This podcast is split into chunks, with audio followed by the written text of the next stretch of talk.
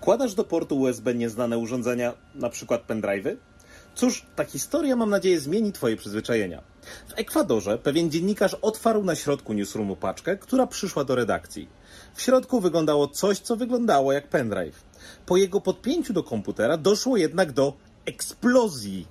Tego niby pendrive'a, nie komputera, bo ten drugi o dziwu nadawał się do dalszej pracy.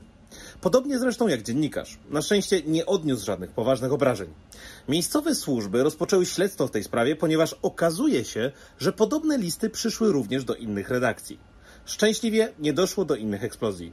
O ile tutaj podłożem jest pewnie przestępczość związana z narkotykami, to tyle rada dotyczy nas wszystkich.